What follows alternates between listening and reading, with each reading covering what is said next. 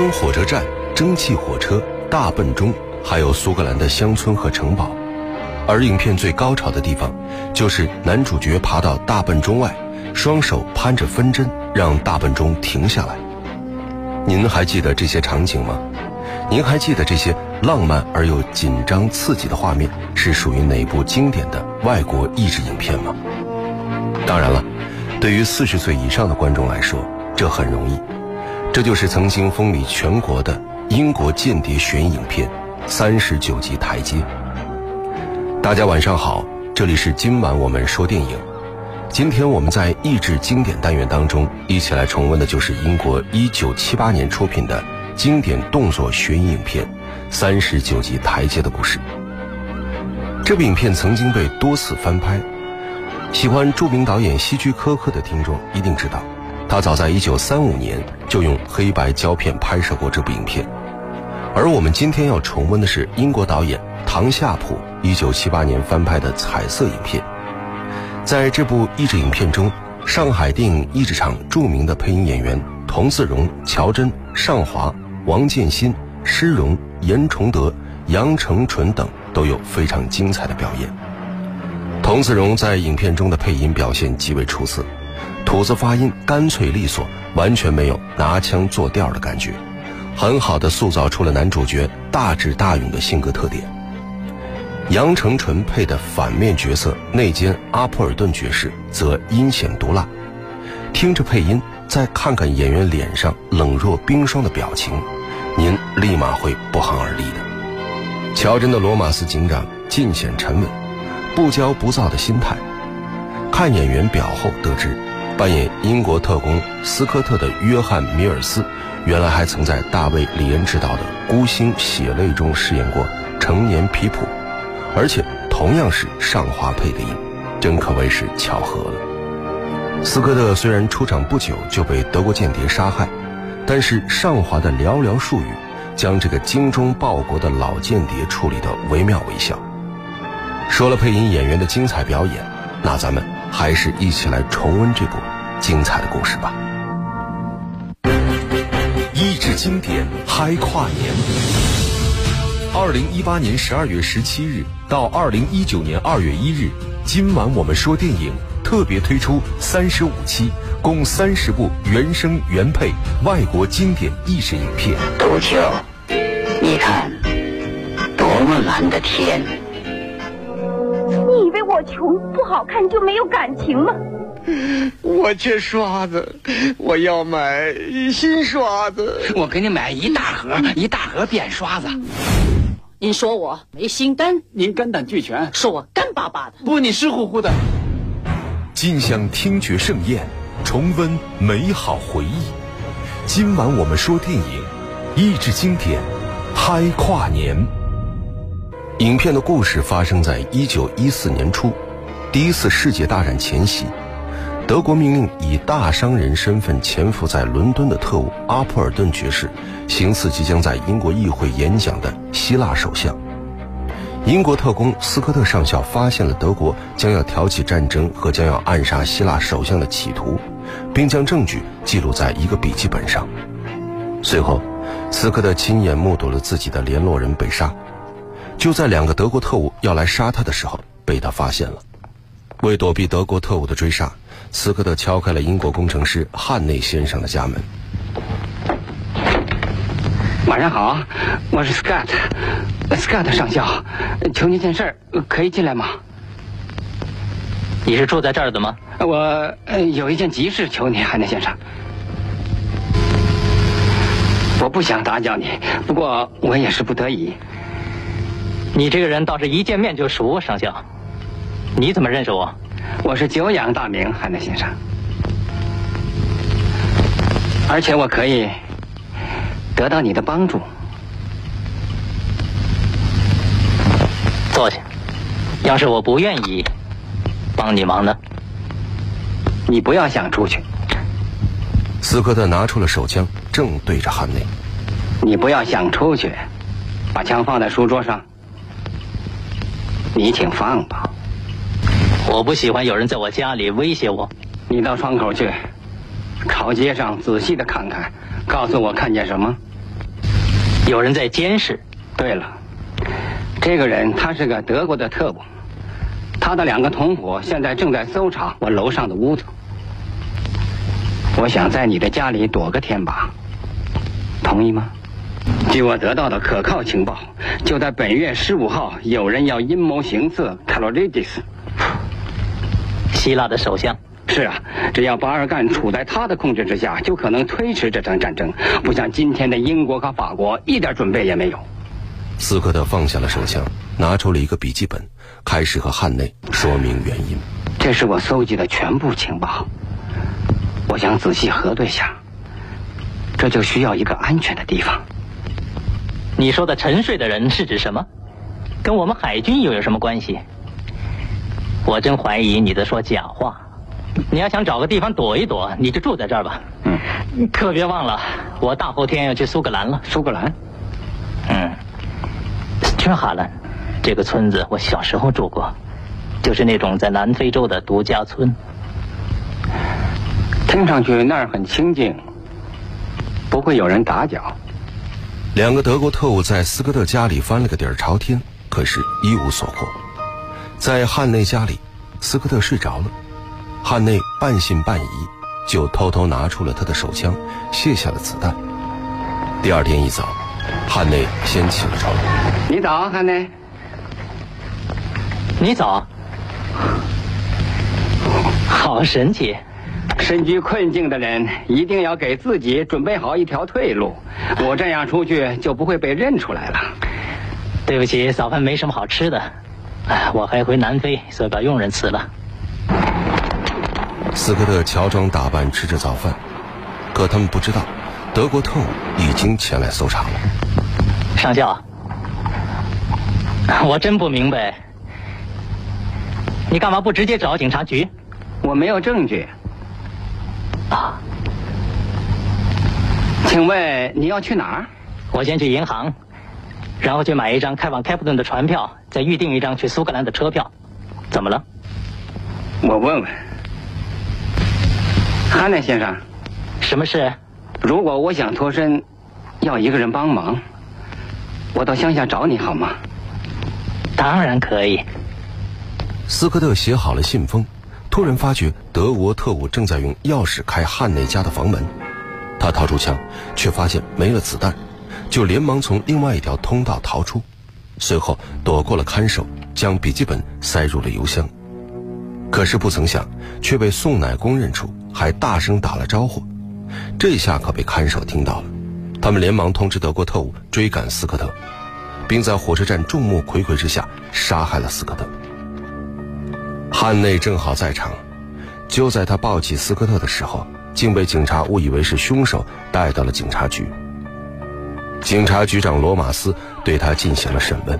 他一进来就把枪对着我，说有人搜他的屋子，想杀死他。他还说什么15号有人想行刺卡洛利迪斯。你有证据吗？他不是死了吗？他要不说实话，怎么会死呢？原先你也不信。当时我是觉得不太可信。后来，你退了他子弹，把他锁在屋里去买船票。等他逃出来以后，你又在车站里让他们杀死了他。 我干嘛要害死 Scott？ 我回国休假2个多月了，我住腻了，于是我决定还是回南非去，所以去买回开普敦的船票。你在南非待了多久了？25年，小时候就去了。25年里，你在德国殖民地待了多久？5年。5年里做了什么？采矿工程师。证明呢？ 要我挖口井给你看看，你写信问嘛？问谁？德国非洲殖民地的当局吗？你这话什么意思？你还有什么可说的？你怎么还不明白？斯科特掌握了一个重要情报，这情报事关我们跟德国可能发生战争。这是斯科特说的，他记在笔记本里。临死时候，他想把那黑面子笔记本交给我。那笔记本在哪儿？ 我真是碰到什么鬼了！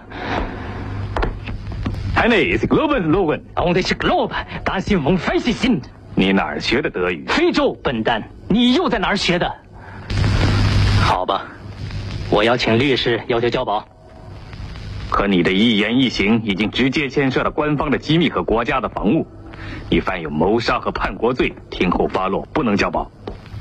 随后，汉内通过法庭审判正式入狱，可就在汉内从法庭被送到监狱途中，却被德国特务绑架了，来到了阿普尔顿爵士家的庄园。笔记本呢，汉内先生？什么笔记本？德国特务贝里斯不由分说就给了汉内一脚，汉内疼痛难忍，跪在地上。Scott 的笔记本，让他坐下。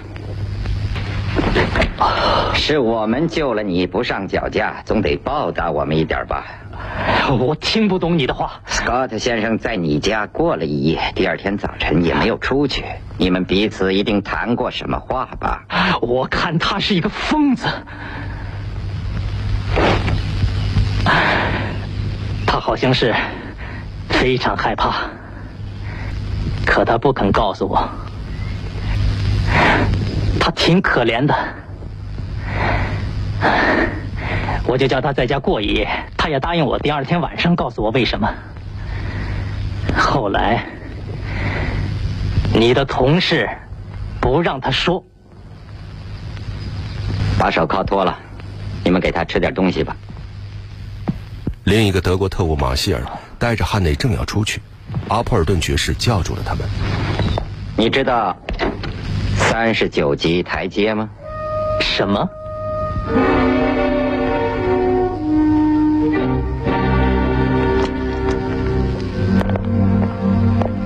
恐怕他不是装的，是真的不知道。那么那个笔记本，他要真知道就会去拿的。只有拿到笔记本才能证明他是无罪的。我看我们还是暂时把他放出去吧。就这样，德国特务假装看守疏忽，让汉内机智逃脱。其实两个德国特务贝里斯和马希尔在后面紧追不舍。汉内先是来到了火车站，找到笔记本，可是笔记本上只有一句话：去你苏格兰的度假村。这时他发现了那两个德国特务，急中生智，打昏了一个牧师，换上了他的服装，拿着他的车票，登上了前往苏格兰的火车。可是最后他还是被德国特务发现了。半路上，为了逃避英国警察和德国特务的双重追捕，汉内拉下了火车的紧急制动扳手，火车停住了，他也趁机下了火车。汉内开始逃亡，可是德国特务却利用侦察飞机发现了他的行踪。汉内在路上巧遇了一个流浪汉，他换上了流浪汉的乞丐服，居然跑进了苏格兰贵族的私人狩猎场，巧遇大卫和亚历克斯准夫妇。亚历克斯被汉内的英俊潇洒和幽默风趣迷住了，只可惜他和大卫已经订婚。这时德国特务也追踪至此，可是面对贵族庄园无可奈何，大卫和亚历克斯收留了汉内。晚上，亚历克斯来到了汉内住的客房。这儿的警察来过了，来打听 Richard Haney。 你怎么说？我没说。David 呢？他这个人是一向奉公守法的。那我得赶紧走了。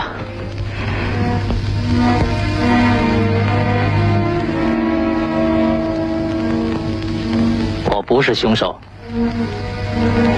有几个德国特务认为我会破坏他们的行动，在追赶我。他们要杀了你？别想，我在非洲住了20年，什么风浪都见过。要我帮你躲起来吗？不，到15号都会知道我是冤枉的。我们伦敦见吧。我跟 David 订了婚。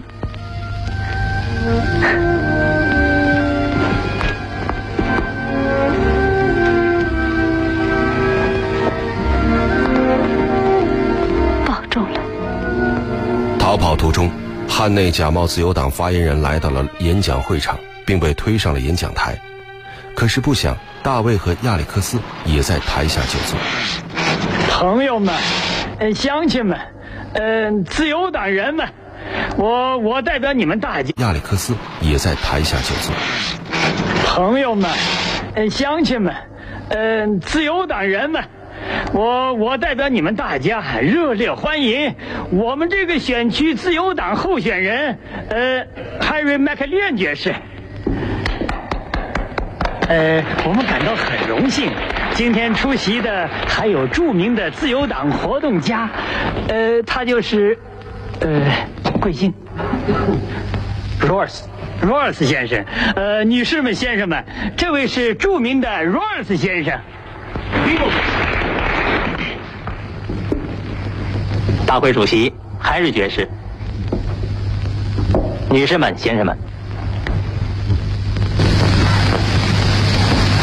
刚才介绍我的时候，我想起一个问题：怎么样才是自由党？他信仰什么？有人能回答我吗？请问你信仰什么？这方面，我想你应该是专家。我当然知道，你知道吗？爱尔兰问题怎么看？还有外交政策。你能不能少问两句，多给我们说说？问得好，我要说的。你们睡死了，我们国家也睡死了，糊里糊涂，完全分不清。这时，两个德国特务也扫了进来，坐到了门口的椅子上。完全分不清进来的两个人是自由党人呢，还是两个外国特务？对了，看吧，看看他们骨子里是什么人。所以你们的出路只有一条，对吗？投 Harry 爵士一票啊！对了，投 Harry 爵士一票。女士们、先生们，请 Harry 爵士讲话。你说的真好，可我没有听懂啊！你说好了要讲半小时，我肚子疼。韩内从后门逃走，可他仍然没有逃脱德国特务的追捕，只好束手就擒。为了防备他再次逃跑，德国特务给汉内打了迷药，放到轮椅上，困在酒店里。正巧，这家酒店正是大卫举办的招待会现场。苏醒之后的汉内利用轮椅冲进会场，而大卫假装汉内是他表哥，在众目睽睽之下救走了汉内。三个臭皮匠赛过诸葛亮，汉内和大卫准夫妇猜出了斯科特临终遗言的意思。汉内和亚历克斯从苏格兰的邮局中取到了那个写满证据的笔记本，然后回到了大卫家的城堡。是写的密码。对，除了这句话，39级台阶11:3艾瑞阿尼的线。艾瑞阿尼的线。他们也曾经问过我这个，问我知道39级台阶吗？艾瑞阿尼送他情人一根线，好让他杀了妖怪，从迷宫里逃出来。好让他杀了卡洛利蒂斯，11:3逃出来。汉内好像出事了。是啊，你等在这儿。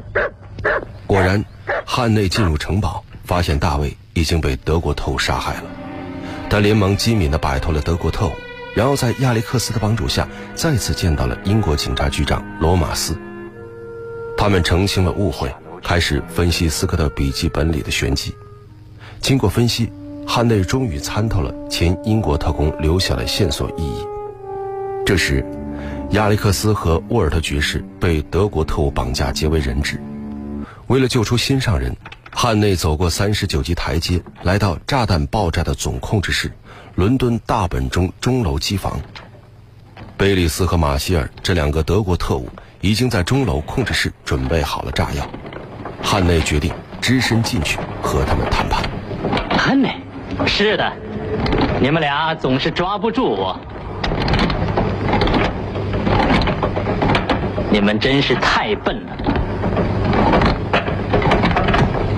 你听好了，爵士他们在我们手里，是我们护身符，我们要回了国就放了他们，活着出来，懂了吗？回国，你们连巡洋舰也上不了。汉内，有件事你是料不到的，我们要出了事，不能跟同伙会合，就会杀了他们俩。北埃普尔的吗？你回去吧，汉内，要想保住他俩的生命，叫罗马斯不要围困我们。汉内走出了控制室，显得忧心忡忡。别插话了，只剩4分钟了。他们在里面装了个机关，当时针移到11点3刻，就会启动机关，在议会里引起爆炸。那么，不让他到11点3刻。汉内打破了玻璃，跳出钟楼，用身体拉住指针，不让指针转向11点3刻。最终，英国警方在钟楼内制服了德国特务，并在泰晤士河边的船上逮捕了阿普尔顿，救出了人质。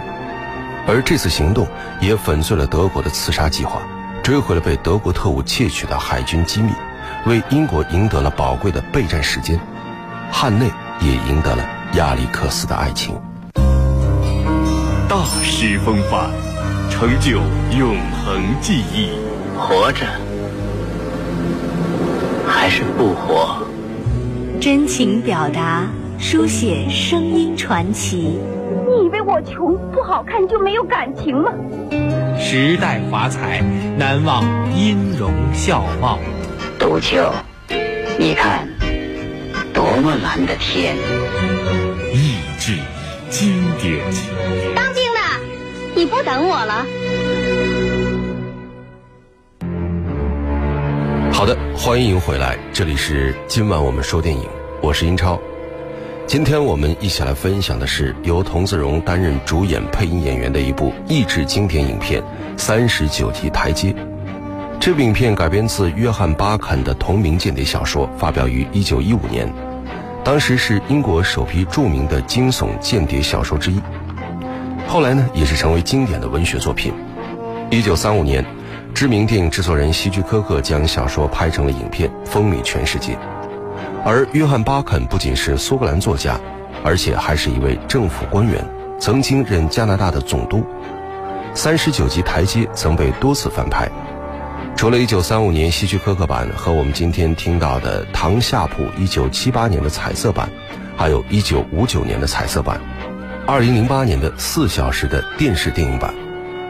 那从2005年开始，还出现了一个剧场版的39级台阶，现在已经从伦敦搬到纽约百老汇公演。